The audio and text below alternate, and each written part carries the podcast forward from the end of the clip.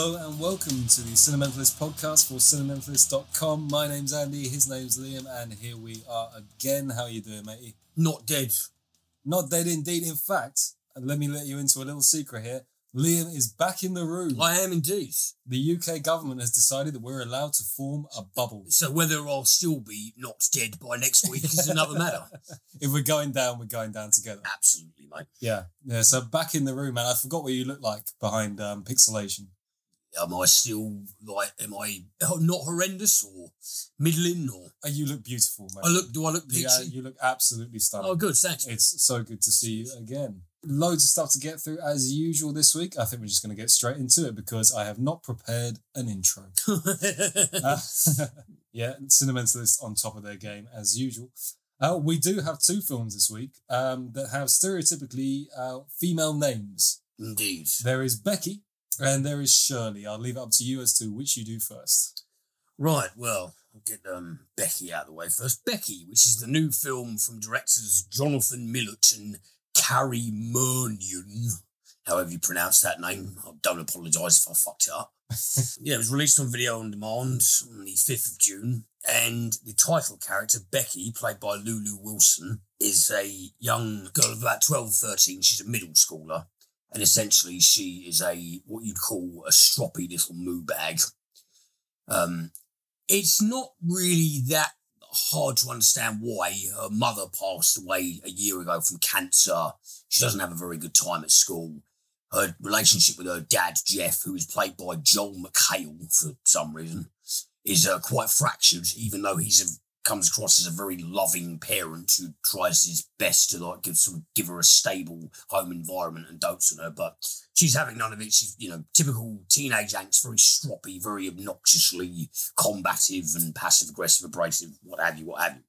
Very unlikable character. Typical Right. teenage girl. Yeah. right? Well, yes, typical teenage girl. I mean, teenage boys And I too. think that's but- what- That's with a the typical performance of a teenager. I can understand why there why there is going to be some combative element to their personality, but I don't know if it's Wilson Wilson's portrayal, but Becky just comes across as uniformly unlikable.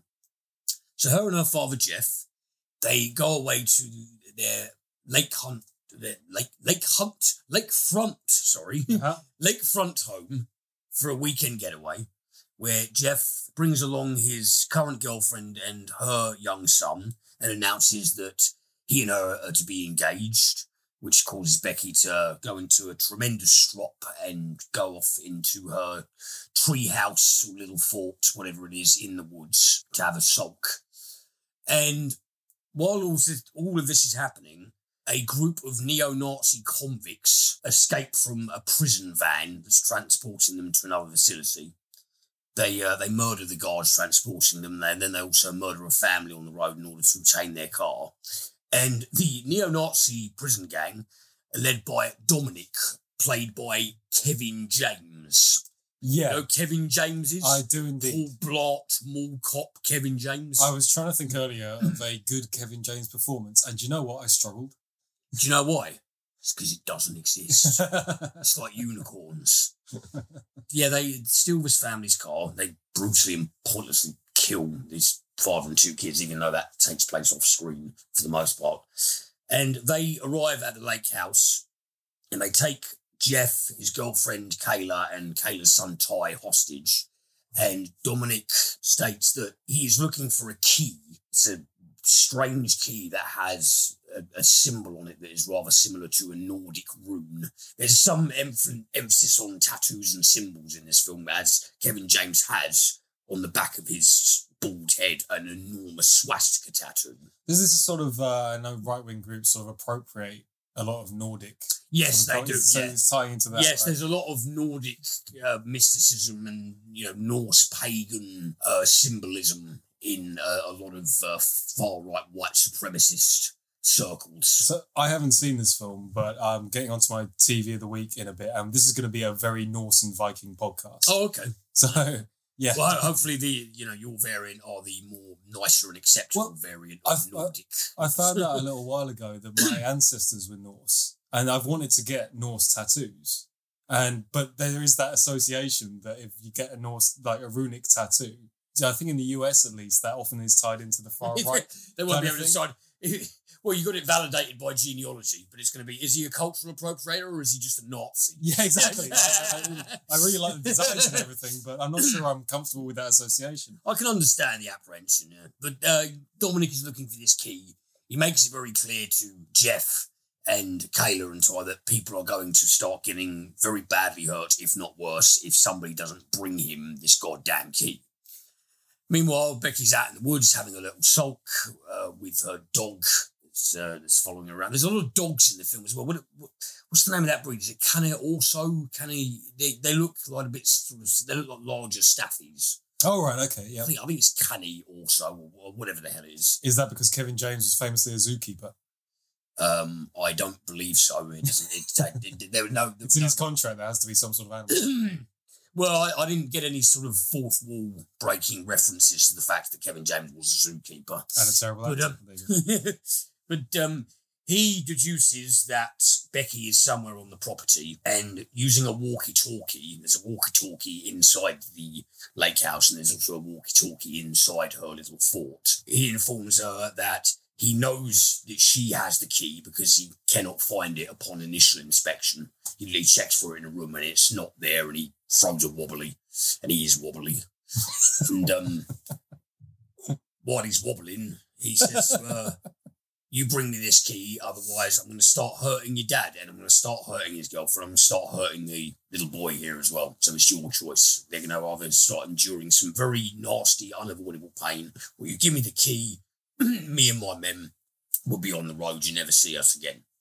But Becky doesn't want to play this game. And this is where the film takes a completely mad, nonsensical trajectory into uber violent Home Alone. And Becky transforms from a stroppy, annoying middle schooler into basically pint sized female John Rambo with no convincing explanation whatsoever, and there is nothing ironic or funny or endearing in a you know an urban fairy tale like sense Mhm. about it. It is just dreadful. and you know what the most frustrating thing is, and I mentioned this in the write up as well. It started out certain little facets of it. I thought this could actually go down a fairly promising road. You know, it's, you have the not the Nazi breakout. They initially seem quite menacing. It's rather well shot. The performance Joel McHale's not too bad. Lulu Wilson's very annoying, but I was prepared initially to overlook that. But it just goes right down the pan. Kevin James as a villain, you are having a laugh, honestly.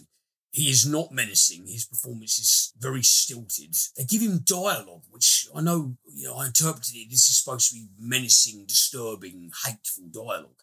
But his delivery is just so flat and I say ostentatious, sort of like sullenly ostentatious. When he first sees Kayla and Ty, because I didn't mention Joel McHale's girlfriend Kayla and the son Ty, they're both black. And so they come, when Kevin James initially comes through the door, he sees them and he mumbles something about, um, well, your your dog here is mixed bred. My my dog is a pure Rottweiler, and then he actually says the German name for Rottweiler, so you know this guy is a Nazi through and through. Oh, sure. Yeah.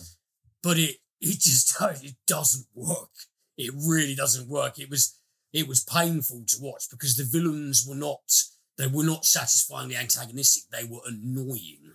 When you have to spend a hundred minutes with villains who were annoying, Yeah. surrounded by protagonistic characters who don't really inf- imbue you with much reason at all to care about what happens to them. And this is all in the midst of ludicrous cartoon violence that doesn't fit the atmosphere or narrative development in any way, shape, or form. I really didn't like it, and it's um it's one of the VOD releases that is getting a lot of hype and you know a lot of pump at the moment. A lot of people say, oh, "Have you seen Becky? Have you seen Becky?" No, you're wasting your life if you see Becky. Don't do it. It's interesting. we discussed on one of the premium podcasts recently, Killer Joe, Mm-hmm. and the way it sort of uh, really uh, changed the public perception of Matthew McConaughey as an actor. Yes. This thing of the all of a sudden he goes from likable, goofy comedy guy to being able to do very dark, very interesting, very violent characters. And that seems to have started off a trend where actors that are known for goofy roles are now trying to do a dark, serious villain to add some credibility to their CV. I guess it seems like Kevin James might be trying to do that here. And uh, by the sounds of it, it really hasn't worked at all. He hasn't succeeded. See, this is the problem. The problem is that Kevin James really looks the part. It's just that when he opens his mouth and delivers lines, Yeah, acting. the, yeah, the the, Yeah. the the crux of his appearance, it all goes to shit. Mhm. It, it irredeemably. I can't understand any of the positive feedback that this film is getting personally. It's not getting overwhelmingly positive feedback. I had to say, I've seen some very negative reviews Yeah. of this. The reviews are, to be generous, the reviews are middling. There has been some praise for it, but it's extraordinarily faint. But the majority of the feedback that I've come across is outright negative, and that's that's not surprising to me. It just it just doesn't work. Doesn't- I wasn't at no point in the film was it was it, again. It was another one of those films where I can't wait for this to be over. I can't wait for this to be over. Oh look, look at how shocking they're trying to be with this gore that doesn't fit in there in any Yeah. way whatsoever. See, the violence in Becky is more extreme, and I'm glad you mentioned Killer Joe because Killer Joe has scenes of eh, incredibly explicit. Some would argue rather over the top violence, moderate violence, but it doesn't detract from the overall cinematic. It's there to be experience of the show. effective. It is well, it, it- and it, one of the reasons it's effective is because it works tonally. The film is sort of a, a twisted black comedy, and it fits in perfectly. The violence in Mandy is very, very extreme because the film is a kind of warped fairy tale like, very dark phantasmagoria. That's the reason it works. In Becky, Lulu Wilson literally, yeah, she goes from uh, this annoying teenage brat to this killing machine. And I think that the Are you filmmakers. expected to sympathise with their plight? So, I, I Well, know. yeah, essentially, but I think the filmmakers thought that they did. They thought that connection would be badass and quirky in an inventive way, but I didn't find it to be that whatsoever. I thought it was absolutely. It wasn't good ludicrous. It was bullshit ludicrous. And yeah, I, I strongly advise against people uh, wasting their time with it. I didn't realize before I started googling this film. Obviously, yeah, Becky is uh, quite a common name, but it's uh, actually Wikipedia has an article on Becky as a term in much the same sense that Karen is used Yes. in a pejorative sense. That Becky is a um, pejorative American slang term for a white woman. So it comes to be associated with a white girl who loves Starbucks and Uggs and is clueless about racial and social issues. I had no idea. I knew the whole Karen thing. I didn't know realize Becky. Well, the char- the character of Becky strongly gave me the impression that she was going to grow up to be a Karen. So Sure. I'm glad you It's- but- mentioned that. Yes, she does take on a bunch of neo Nazis, arguably the most dangerously close minded um, quadrant of the population or section, whatever term you want to uh, apply. But she, in herself, was just vexing beyond belief. And that was a strong contributor to me not really caring whether she succeeded. Yeah, so you're supposed to root for her in the end. Is there any character transformation, or other than the fact that she's suddenly, for some reason, extremely accomplished at being white? No. Is there any sort of redeeming quality that comes through? Or? Well, apart from the fact that she kills um, horrible murderous neo Nazis, that, that there's an there's an arguable an arguable redemptive element. However, she goes from a stroppy little moody shit. By the end of the film, she just has this look of smugness on her face. Uh-huh. And there's many scenes where she just goes into full on thousand yard stare psychopathy. And I'm thinking, like, this character characterization is fucking schizophrenic. It, it doesn't work at all. It just took me completely out of it. So, yeah, for my money, no. One to avoid there then. Well, let's get on to our other um, female nominated review of the week. Let's go on to Shirley. Shirley, yeah. Tell me about Shirley. Now, Shirley's a bit better, actually. I rather enjoyed Shirley.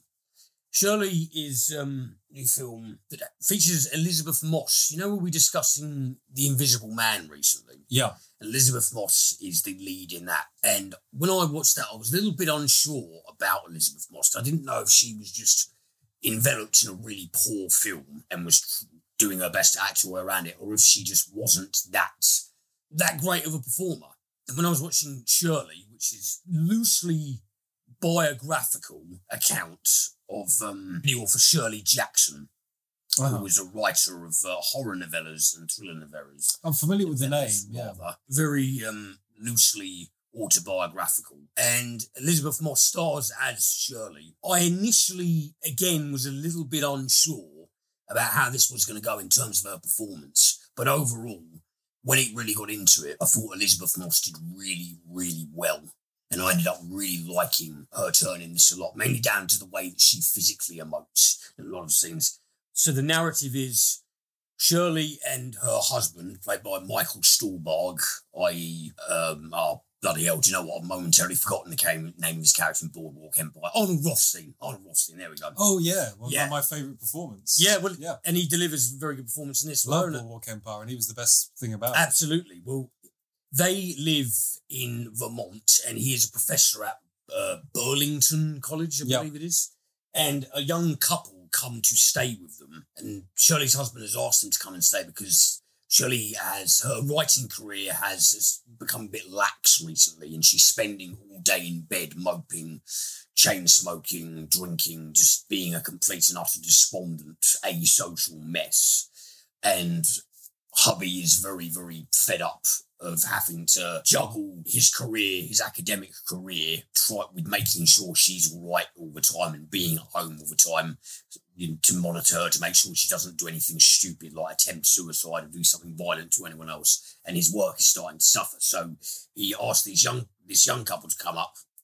And the male half of the couple is actually an aspiring professor. So he has some some sort of degree of reverence for Michael Stuhlbarg, as does the young lady uh, Rose. She has reverence for Shirley, and the the dynamic is ultimately superficial because Shirley starts to essentially manipulate and more or less seduce the young lady Rose, and begins to utilize her and her beau as sort of fodder for her this new writing project she's working on. The new project is about a girl from another college who went missing without explanation. And Shirley is really obsessed with this incident and really identifies with it almost from a feministic perspective. She suspects something horrible might have happened to this girl, or she was essentially just uh, often they use the one one of the lines they use in the film is the, reason this girl went missing is because that's the only way anyone would be noticing her. So she becomes obsessed from a sort of feministic standpoint and in a standpoint of injustice. And she starts to more or less manipulate Rose into reenacting certain actions that the missing young woman was known to have Oh right. okay. endeavored on before she vanished. And yeah, this kind of weird sexual psychodrama drama starts. There's little bits of persona in there from Bergman, the way that there's a sort of vaguely lesbianic relationship. And um Michael Stuhlbarg as well, he's um has a he executes a great portrayal of just the most utterly pompous educator. He's, there's, he's, he always has this condescending sneer looking down his nose. Especially, he, there's a particular scene in the film where he, at dinner, he eviscerates the male half of the younger couple in the uh, in, in the most egregiously condescending manner that you can imagine, just citing his dissertation that he presented him with as derivative and unoriginal, and just an utterly pompous cock. And Elisabeth Moss as Shirley, she has a great way of communicating that she is contemptuous of her husband and ambivalent about the couple at best, but progressively a little bit more obsessive and lustful with young Rose as the film goes on. And ultimately, yeah, I think it was it had an Elisabeth Elisabeth Moss performance that I was very at the very start I was a bit unsure about it, but ultimately I thought it was very good indeed. And it was just a really really interesting movie. It was kind of like an autobiographical psychological horror, and there were certain factual liberties taken. But in the final analysis, I actually think it is worth a watch. It's got a great creepy atmosphere to it, and it certainly keeps you. There is a modicum of suspense in there, definitely. I think overall, it was um, it was actually a very enjoyable and interesting little film. Oh, very cool. I was just looking through uh, Elisabeth Moss, Moss rather, her CV, and wow, she's done a lot of stuff. Yeah. She's been a huge number. Well, she was in the um age. the Handmaid's Tale series. Yeah, yeah. So one to watch out for as a, an actor, do we think? Well, her perf- this, this is the thing. The Invisible Man would have been the most recent thing with her in the lead that I've seen, this performance, it's it's encouraging. It's definitely encouraging. She cer- she certainly got a knack for playing a damaged individual very well, and I think the reason I was a little bit on the fence about it, I was obviously it goes without saying I tr- tr- strive to be as objective as possible when viewing you know any individual piece of work, and I was trying to remain as unbiased as I could in light of the debacle that was the Invisible Man. And initially, the era that Shirley Jackson would have been around, Elisabeth Moss adopts this transatlantic accent, and it's the kind of the stereotypical, you know, transatlantic US high society author, you know, sitting sitting in the chair with the red cardigan, constantly smoking cigarettes, you know, with very affected D's and T's. I thought that initially made me brace a little bit, but yeah, it just it just unfolds into what is actually a very very unsettling performance in a in a way that was very convincing. Yeah, I just think all, all in all, it, it, wasn't a it wasn't a sock blower offer. but it was good. It was the socks good. remained, but the film uh, was good. Yeah, no, the film the film is good. The film is definitely worth worth checking out. I would I would recommend it because for just for um uh, you know ambiguous cryptic intrigue, if nothing else. I just thought it was a it was an interesting movie. It's, yeah, definitely worth people's time. This ties in nicely actually, because while we're on the subject of horror and mystery writers, uh, I had a question recently from an audience member asking. Um, basically, we mentioned Stephen King a lot and our Stephen King favorites. Yes, and if you if you were going to start uh, reading Stephen King, what are your favorites? So I thought that's a question for Liam, if there ever was one. So you're a huge Stephen King nut. Oh God! If you were going to just start from fresh, this is a difficult question. Surely I've, I've spoken um, you, but um, well, Jesus, I mean, without equivocation, The Stand. Mm-hmm. Definitely, definitely The Stand. The novel of The Shining is fantastic. Needful Things is a superb. Needful Things is a very, very good one. That's a very underrated one. Um, what about the Dark Tower stuff? Are you a fan of that? Uh, yeah, uh, like the Gunslinger, and I admittedly I haven't. Act, you know what? I haven't actually read the entire Dark Tower series, but I've read the first few, and it was very good. Uh, they really need to, you know, that adaptation with McConaughey and Elba yeah. go fuck itself basically yeah. because that was a complete insult to the work. I've only ever read the first of those. Uh, I watched about ooh. yeah the the Gunslinger is a good book. I read, I read, a, I read, I watched about half an hour of the Idris Elba one and thought that's enough for me. Yeah, oh, no, it's, it's I almost didn't want to ruin the rest of the series, but the didn't know far of, it would go into yeah, it. Like the majority, the overwhelming majority of King cinematic adaptations have been dreadful. The Shining was great, and then famously, Stephen King didn't like The Shining. Though. No, he didn't. He found it very cold, and he thought it was far too removed from essentially the original intent of the 1977 novel because the 1977 novel was well, sans the supernatural element that we know of, largely autobiographical because it touches on his, you know, Jack Torrance is an alcoholic at the time. Stephen King was going through a very bad alcohol addiction. Jack Torrance is very anti-authoritarian. Stephen King has always been a critical, independent thinker, very suspicious and resentful of authority, which is one of the traits I've always admired about him. Jack Torrance was an avatar in many respects of Stephen King, and the fact that they, it, you know, to his mind, they completely and utterly transformed the essence of the novel. I love the Kubrick Shining. I can definitely understand why he didn't. So, do you view the two as separate works? Oh uh, yes, yeah, yeah, yeah. And I, I, I, I think you should do really because they are. And he's actually said in later interviews, Stephen King has said clinically examined as you know an individual motion picture the Shining is actually very good. I just have a big problem with my association with it. yeah. You know, I, I can totally see what he's driving at. Yeah. It but, must um, be so difficult as an author as well because you've got such a clear picture in your mind of what you're writing yeah. and what you're trying to get across to your audience. But then the nature of the medium is that everyone has to build that world in their own heads. Absolutely, yeah. So it's always going to be a, uh, it's, it's never going to be your vision, is it? No, no. No. Oh, um, so just um, reference to the question again, goes without saying as well. It. Mm-hmm. You absolutely have to read it. I think I'm, I'm always torn between it and The Stand as King's magnum opus. I kind of I usually I kind of I've always viewed them in tandem, really. But that uh, Gerald's Game is great.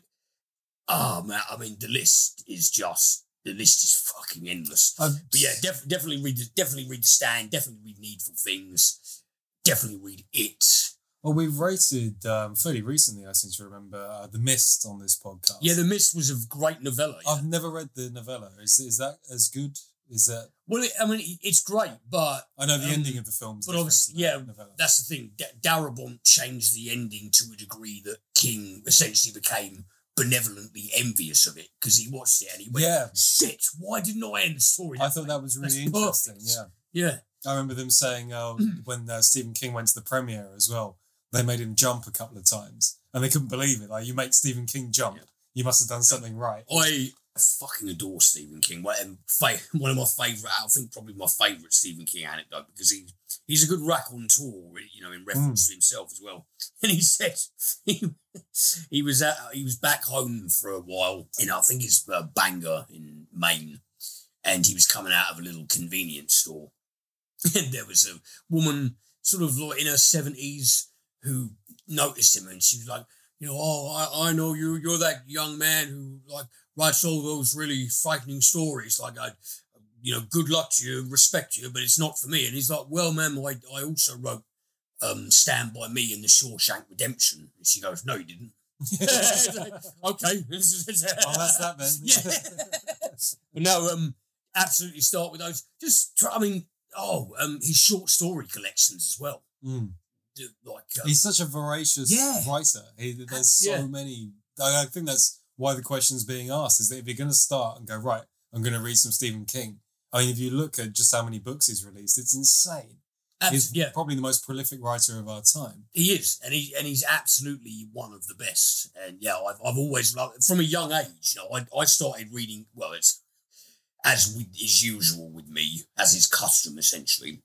I started re- reading Stephen King at a very inappropriate age, Sure. and yeah, if I was just sold ever since, and I've you know I, I can start counting the amount of books that I've physically owned by him, but I will definitely forget a lot because there's just too many. Yeah, it's, it's too, too much.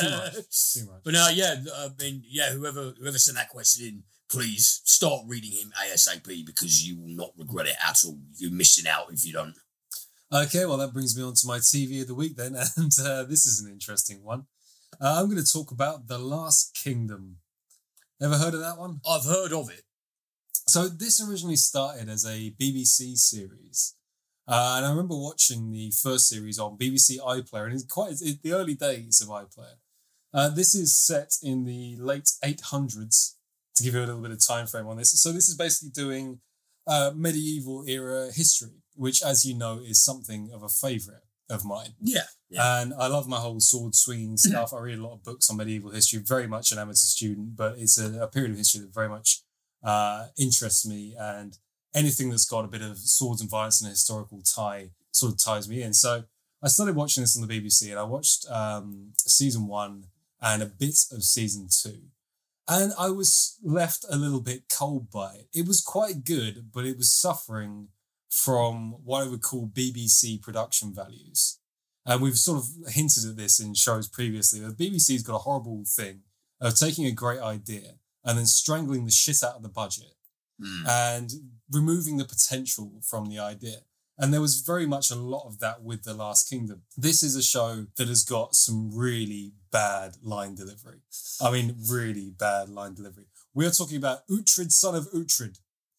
Um, now, the reason I know that he's called Uhtred, son of Uhtred, is because he says it so fucking often in the show. He can't just say Uhtred Jr. No, he is Uhtred, son of Uhtred. and when he introduces himself to people, they go, You're Uhtred, son of Uhtred.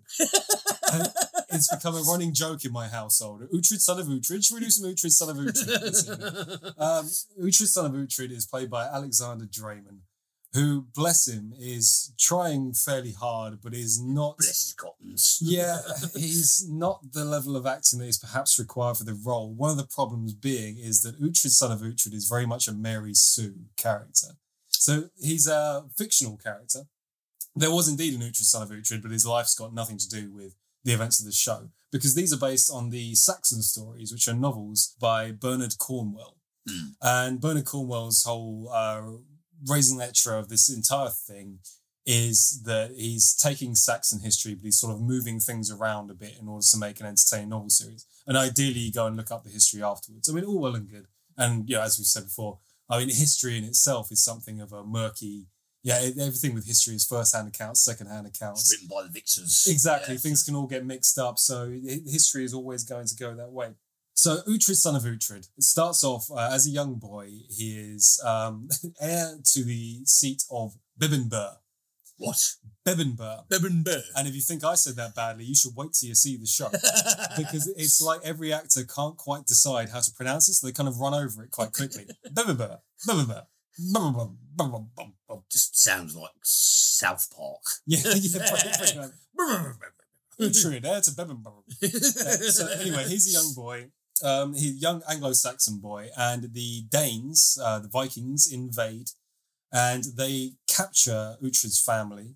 And Uhtred himself is taken away as a slave to be raised by Danes. Now, his father Ragnar, not the famous Ragnar Lothbrok, I'd like to point Not the out, good Ragnar. not the good Ragnar. no. There's another Ragnar in this as well, also not the good Ragnar. Um, he gets taken away and he is essentially raised as a Dane. They say so Ragnar, the Viking chieftain, takes him on as his son and raises him as a Dane with his uh, Viking brethren. So Uhtred basically has a foot in each camp. He is half Anglo-Saxon, half Dane, which means he's basically nobody. The Danes sort of view him as a Dane, and the Anglo-Saxons view him as a Dane, even though he was essentially of Anglo-Saxon blood. So he's got this constant dynamic of uh, one foot in one world, one foot in the other. Uhtred eventually comes back to well, he, there's there's a whole fucking sequence of Uhtred becoming older and Uhtred becoming the Mary Sue that he is destined to become. A fair, fair bit of montage sequences, fair bit of. would you believe he's incredibly proficient with a sword? And everybody likes a bit of Uhtred Wang. If you if there's a uh, if there's an attractive female lead on screen or just an attractive female in general, Uhtred's gonna fuck her at some point. You know, it's coming. Uh, and so basically, it does a half in history, half in fiction version of uh, medieval England. Uh, with so this is mainly based around the time of King Alfred, later known, of course, by historians have granted him the title of Alfred the Great, uh, widely regarded as one of the king that essentially formed the unification of England, or at least set the groundwork for the unification of England. So before that, you had the Kingdom of Wessex, you had the Kingdom of Mercia, uh, Kingdom of Northumbria, Mm. and uh, the Danes as well. When they invaded, they actually took a huge amount of England. I'm pretty sure most people don't know this actually. Uh, there's, there's something. I'm one of those people that you give me a few beers, I will get very very boring, and I will discuss to to go into Danelaw. Yes, exactly. And, and if you look at the maps of that time, like Danelaw basically took. Don't worry about it, I'm as boring as you. This is why we're friends. Yeah. So this is a very uh, conflicting time in England's history. In that, well, it's pre-England history really. It's the the history of the island. Uh, so the Danes invade. They take over large parts of England. The Kingdom of Wessex resists them. The Kingdom of Mercia sometimes resists them. Sometimes allies with the Danes. And so there's all that sort of political intrigue of who allies with who and all this sort of stuff. Okay, so there's the setup. First thing to say about Last Kingdom is that a lot of the performances aren't very good. Mm. In fact, a lot of the performances are so bordering on laughable. Which, I, let's face it, that gives you a hell of a lot of fun. Yeah, oh So, yeah, absolutely. You've got. Uhtred, son of Uhtred, walking around with this really dodgy accent. The- I mean, he's German by uh, by well by birth, but was raised in the US and uh, in Switzerland and France as well. Alexander Dreymon. Uh, he can't quite decide whether he's doing his German accent or an English accent or whatever, which I suppose kind of fits with the character that he has got. Phil, I'm Uhtred, son of Uhtred. So Uhtred, son of Uhtred. Another thing Uhtred likes to do, by the way, is that at the start of each episode, Uhtred likes to uh, recap the last episode in a completely monotone delivery. so let me, Are we let me- sure this is not a comedy? Yeah, I know, right? So let me give you an impression of what that's like. Here we go. I am Uhtred, son of Uhtred. I forged the way through the river to go to the king who said that I should be the Saxon where I bequeathed my sword to the I am Uhtred, son of Uhtred. I went to, and he just does this and this complete like monotone delivery that is absolutely fucking hilarious. However, however, there is a however. Listen, if you're thinking about doing The Last Kingdom and you haven't done Vikings, forget it. Like Vikings is by a million degrees the better show. Mm, If you're looking for swords and uh, maybe a little bit of sorcery and that sort of period of medieval England and Vikings invading and all that sort of stuff, please, please, please do Vikings. If, however, you've done Vikings, you're all caught up with that, and you're looking for something else, The Last Kingdom, it ain't a bad shout. I mean, what sort of put me back onto this is so I watched the first season on the BBC and I watched a bit of the second season on BBC, and then I forgot about it entirely. This was years ago now. And then I noticed it was on Netflix. And I thought, that's weird. Because when I watched the first season on BBC, I thought to myself, they'll give it a second season and they'll drop it, Mm. which they did. But then Netflix picked it up. And now it's got season three and season four. And I thought that's very fucking interesting because there was always the potential within The Last Kingdom for it to be a good show. I mean, there is the real potential there for it to be a Vikings competitor. It's a very interesting period in history. The combat sequences are done quite well. The set and settings done quite well. But the BBC's got a horrible way of strangling this sort of thing. When I saw that Netflix had picked up and there were two seasons that I wasn't aware of, I thought, okay, well, let's go back and do it again then. And let's see whether Netflix has been able to sort of save this show. And to a certain extent, they have. I mean, I'm not going to say it's the greatest thing in the world. It's far from it. But there are, there's a certain thing to it that I sort of can't get away from. Maybe it's because I like that period of history so much. Maybe it's because I'm, have a background in this and you know, if you're doing swords and, and medieval England, then I'm there day one with my bucket of popcorn going, go on, show me. Yeah. Right. Yeah.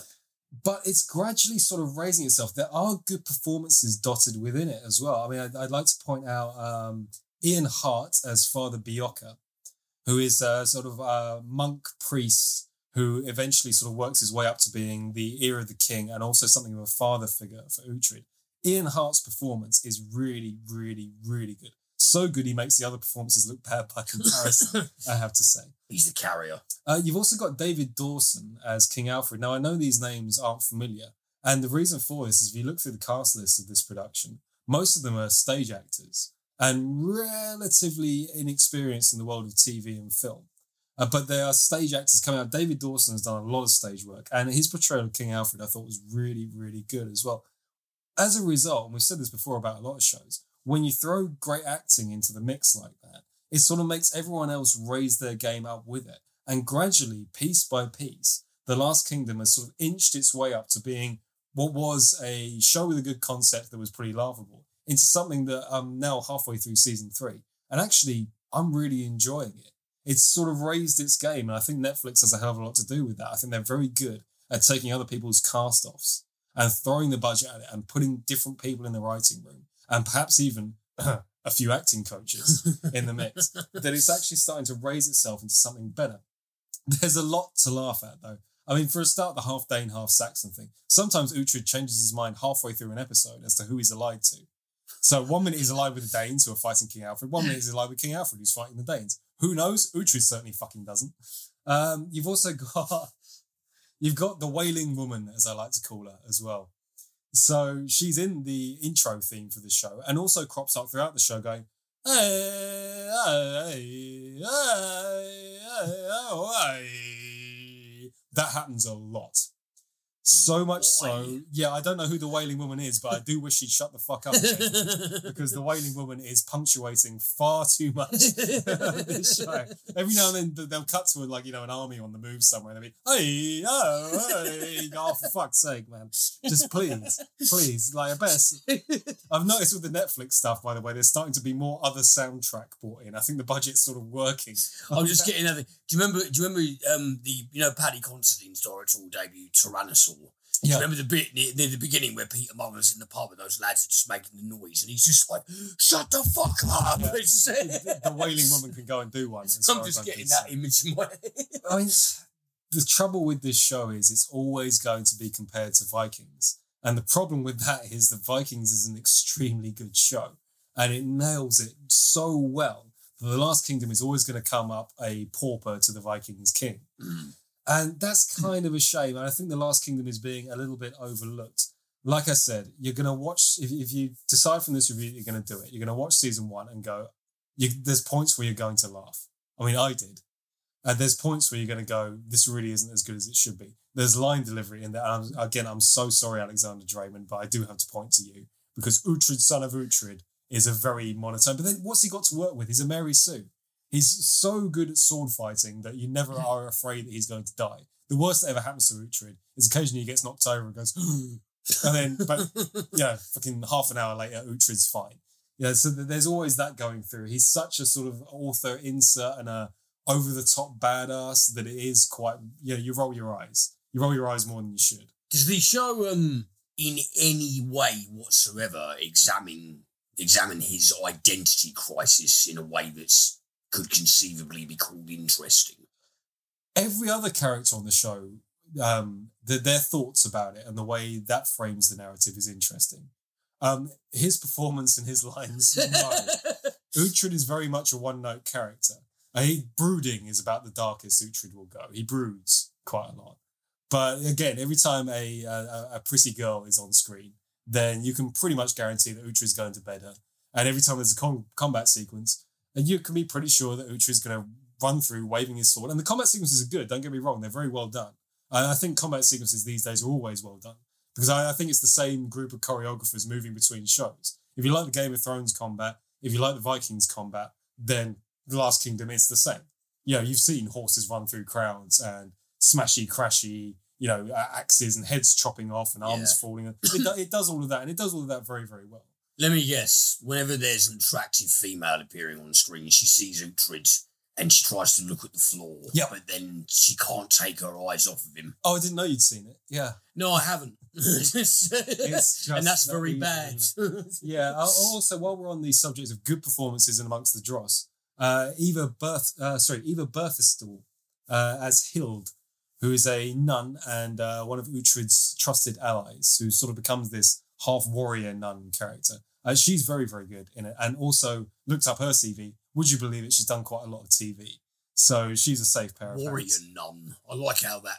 I like the flow of that. Yeah, nun. I there's some good stuff going on in here. I kind of want to recommend it. I just want to say that if you do start this off and go into season one and season two and go, well, it's a bit rubbish, I'm with you. But there's enough there. It's an interesting period enough of history, and they're doing enough of history. I mean, it's not historically accurate, but then what show ever is? They do enough of history that it's it's good enough, you know? And the combat is good enough. And the line delivery is not great, but the rest of it makes up for it. And I'm I'm kind of into it. And perhaps that's just because anything with swords and um, Vikings and all that sort of stuff, that's my jam man. You know, I'm I'm always down. So would you say that it's ironically worth the time? Yeah, it's, as it progresses, it becomes genuinely worth the time. Okay. So if you watch That's it, good. if you watch it and going, "What the fuck is Andy on about? This is rubbish," just I don't know. Maybe you won't like it in the long run. Maybe it's just um, tickling my strings in a way that it won't for other people. But it's got to a point now where actually I'm quite into Uhtred, son of Uhtred, and I want to find out what happens next. I mean, from your description so far, it sound I think it sounds funny. So I'd watch it on that score alone. funny or indeed fun. Yeah, and I, I genuinely I thought long and hard about this review and how to frame it because it is laughable at points. Uh, Alexander Dreymon's performance goes up and down all over the place. Uh, a lot of the characters are written as one note, but then you start finding gems. Like I said, Ian Hart as Father Beocca, I think is a wonderful, wonderful performance. Adds so much heart to the show. There's also actors that you can see. I think maybe perhaps because so many of them have got such a background in stage that as the series progresses, you can actually see them sort of find their mark in mm. terms of TV performance and what works for that. So if you're looking at someone and thinking that's a terrible performance, as I was with quite a few of the characters, actually as the series goes on, they do raise their game the whole thing is gradually building up to something. I mean, it's a shame that it didn't start off as fantastic as it has become. And even saying that it's fantastic now is maybe a little bit of a stretch, but I find it uh, eminently watchable. And I think, like I said, if you're looking for this sort of thing and you haven't done Vikings, do Vikings. Vikings is superb. I'm all over Vikings. I think it's a fantastic show. And I reviewed it many, many episodes ago. Yeah. If you like to track back and have a look for that one. Uh, but if you have done Vikings and you're looking for that sort of um, medieval sword fighting kick. Last Kingdom ain't a bad shout. And it's really grown on me as a series. And I think that's a nice thing for a series to do. It has gradually done what I hoped it would do, which is gradually up its game to a point where now I it's one of those ones where you think it gets to the end of an episode and the watch next episode thing on Netflix comes up and you go, yeah, go on, let's have another one. And then it's four o'clock in the morning. It's it's it's definitely got that going for it. So I mean, mixed bag. Like I said, I, I think um, some people will struggle with it. I think some people will go, "What rubbish? What the fuck is Andy on about?" But overall, I have to say I am really enjoying it at this point. So I, I'd say it's worth a go. Well, yeah, I mean, it's good. I mean, at least it's, it's you know, it's not an overwhelmingly negative review you're giving it. It certainly sounds well. It sounds funny, but it also does sound intriguing. I am fascinated by that period of history as, as well. So These are the hardest reviews to do. It's very easy to do a review where something's flat out terrible. It's very easy to do a review where something's flat out good. When something sits on the line and occasionally goes into fantastic and occasionally dips into terrible, back and forth again, it's very difficult to recommend it to people. Because what I, what I don't want is someone going out there going, oh, give The Last Kingdom a go, sticking it on and going, hang on a minute, Andy's an idiot. that's, that's really what you don't It's- want, right? it's funny because mentioning Shirley, there's actually a line of Michael Stuhlbarg's in that where he says, "When something is essentially competent, Hmm. there's no forgiving that." You know, in Yeah. terms of how to review it. You know, how to review it. Yeah, but overall, I have to say I'm quite fond of it. it. It's quite endearing. I found it to be something of a friend, actually. And I, again, I think it's one of those ones as well that you could probably watch. They do a recap at the start of every episode. Uhtred, son of Uhtred, gives his monotone voiceover, which is so laughable every single time it gets me. It has literally But become. it does make your belly laugh every time. It's literally become a line in my household. Uhtred, son of Uhtred you know, but that's pretty bad. And they do the recap, I think, because there's a lot of um like court machinations. yeah. And so there's a whole thing of, and then so and so betrayed so and so. And then her sister went off to go, who's related to the cousin over there that's got money that's being given to Alfred because, and so they have, they feel the need to do this recap each time, which I totally get because if you haven't watched the series in a while, you need that recap. As someone that's binge watching it though, it's fucking hilarious every single time they do it. Oh, good. Yeah, I'd, I'd say honestly, it's actually starting to transform into a Vikings competitor, and I like that. Awesome. Okay, and that brings me on to trivia, of course. And I thought, you know, come on, it's a favorite of mine. Let's do some Viking facts. Mm, Or should we say Danes? Uh, Danes of a certain period, because Vikings, uh, Viking essentially means pirate, raider. Mm. The Vikings would not have called themselves Vikings, they were Northmen or Danes. But again, super, super rich period of history. So let's do a few of those. Uh, here's some good stuff. Several popular words we use today have Viking origins. Snort, lump, scrawny, and anger all have their roots in Old Norse. Did you know that? I wasn't actually aware of that. There's a few more as well. Um, hell, ugly, weak, skull, and slaughter are all descended from Norse. There's a lot of Viking imagery in all those words there anyway. Yeah, so it's, it's interesting that the words we associate with what the Vikings did are the ones that actually made it through to the English language. And you can also thank, though, there's a few slightly different ones.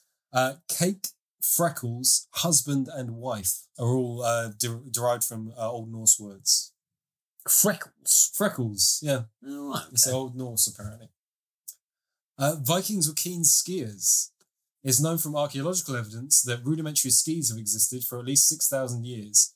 By the time of the Vikings, skiing was both a popular way to get around and a common leisure activity. So much so, there was actually a god of skiing. Uh, many, yeah, seriously. Everyone knows Thor and Odin and all that shit. Do you know the god of skiing? Uh, and I'll, again, it's a bit of an Andy pronunciation here. I'm going to say Ua, U double L R, Ula. U double L R. So Ula, Ula, I guess. I Uh, don't know about the uh, thing with wording. Is that, I mean, there's a there's, oh, especially when you get into the Scandinavian stuff. well, there's a there's a um, a Carl Dreyer film, very famous one, where the title is spelt O R D E T. Mhm. Now, intuitively, you would say Audit, yeah. but I think the um the actual pronunciation is something like. Ugh. Yeah. Uh, no, I'm letting down my ancestors here as well. They would have been able to pronounce it. Andy's sitting here in 2020, fucking can't. Anyway, the god Ulla, uh, he's almost always shown on skis carrying a bow. In one text, it is said that Ulla can be called ski god, bow god, hunting god, and shield god. oh, cool. So there you go. Thor, Odin, Freyr, everyone knows Well, those ones. shi- was it, is- did they used to be called shield maidens? yes. They're pretty badass. Although shield- shield wives. Or, Here's a bit of nerdery for you.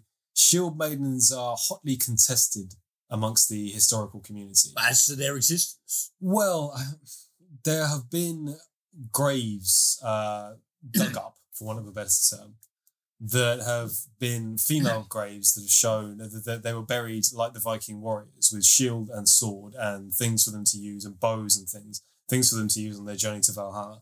Um, shield. There's also the whole thing of Vikings letting their women fight. I mean, we're pretty sure that happened um, because there are accounts from armies that they fought of women fighting, often bare-breasted, by the way.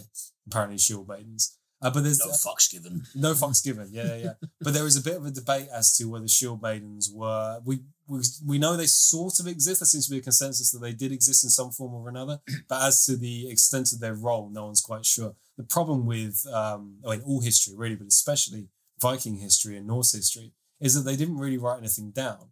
Their language is runic, and they often reserved uh, writing in runes for things about the gods and their sort of mythology. So we know the mythology quite well, but in terms of their actual acts, we kind of have to rely on um, basically the accounts of people that fought them, and those are always going to be skewed because I mean, it, there's the whole thing of if your army is wiped out by the invading Norse, of course you're going to say that they were the best fighters of all time, and that they absolutely kicked your ass because they were gigantic monsters of men and they Yeah. ran in with big double axes and all this kind of stuff.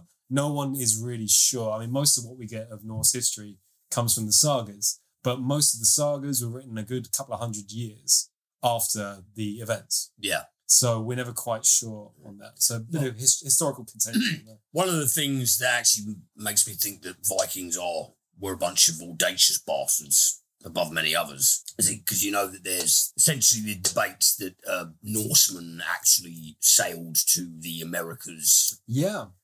Uh, Leif Erikson, Eric Yeah. Well, well, well before Columbus. That's been somewhat confirmed at this point. Apparently, he landed in Canada. Well, um, there's, I think, Vi- Vikings that encountered um, indigenous people in the Americas, Native Americans in the 11th century. The Vikings referred to them as Skraelings, Ah. and that word means foreigner, which, and I think you're taking the piss. Yeah. Turn, turning up and referring to the people who were there as foreigners. Racism from the start. yeah, exactly. Now you know why I don't want to get a runic tattoo. but I do, though. It's actually part of my heritage. I do. I'd like to get some runes, but I just don't want to be mistaken for a, a terrible racist. Uh, yeah, so as you mentioned earlier, actually, uh, Danelaw refers to the regions of England that were forced to follow the laws that the Vikings implemented after their invasion. Like I said, a really good thing to do, actually. Do look, if you're interested in this sort of stuff, look up um, King Alfred on Wikipedia because there's some great maps and things that show just how much of the UK was taken up by the Norse. I mean, they literally holding the majority of it. Wessex was virtually equal in terms of the kingdom's health. But yeah, so uh, Danelaw became the term for the geographic location. Yeah, so uh, some of these cities that were taken uh, Leicester, York, Cambridge, Buckingham, a hell of a lot of, particularly York, was for a very, very long time under Danish uh, Nordic Viking control. And if you go to the cities there, York is an absolutely beautiful city, but there is a lot of evidence there of the Vikings themselves.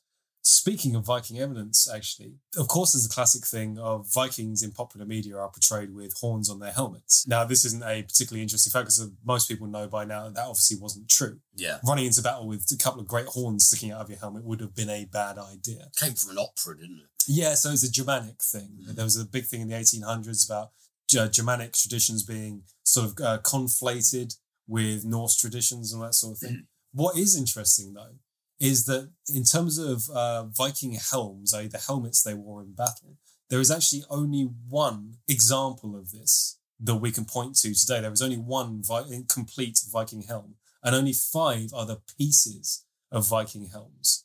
And this Viking helm is quite famous, and you see it in a lot of these productions that are doing sort of Norse history. It's got the it's, it's a regular domed helmet with an eye guard over the front of it and a nose guard. We've actually only got one of them, which suggests that the Vikings uh, weren't particularly fond of helmets. They definitely had helmets, but the fact that we've only found one and the Vikings were so prevalent in Britain suggests that they actually they didn't like um, helmets very much. Same with their armor, actually.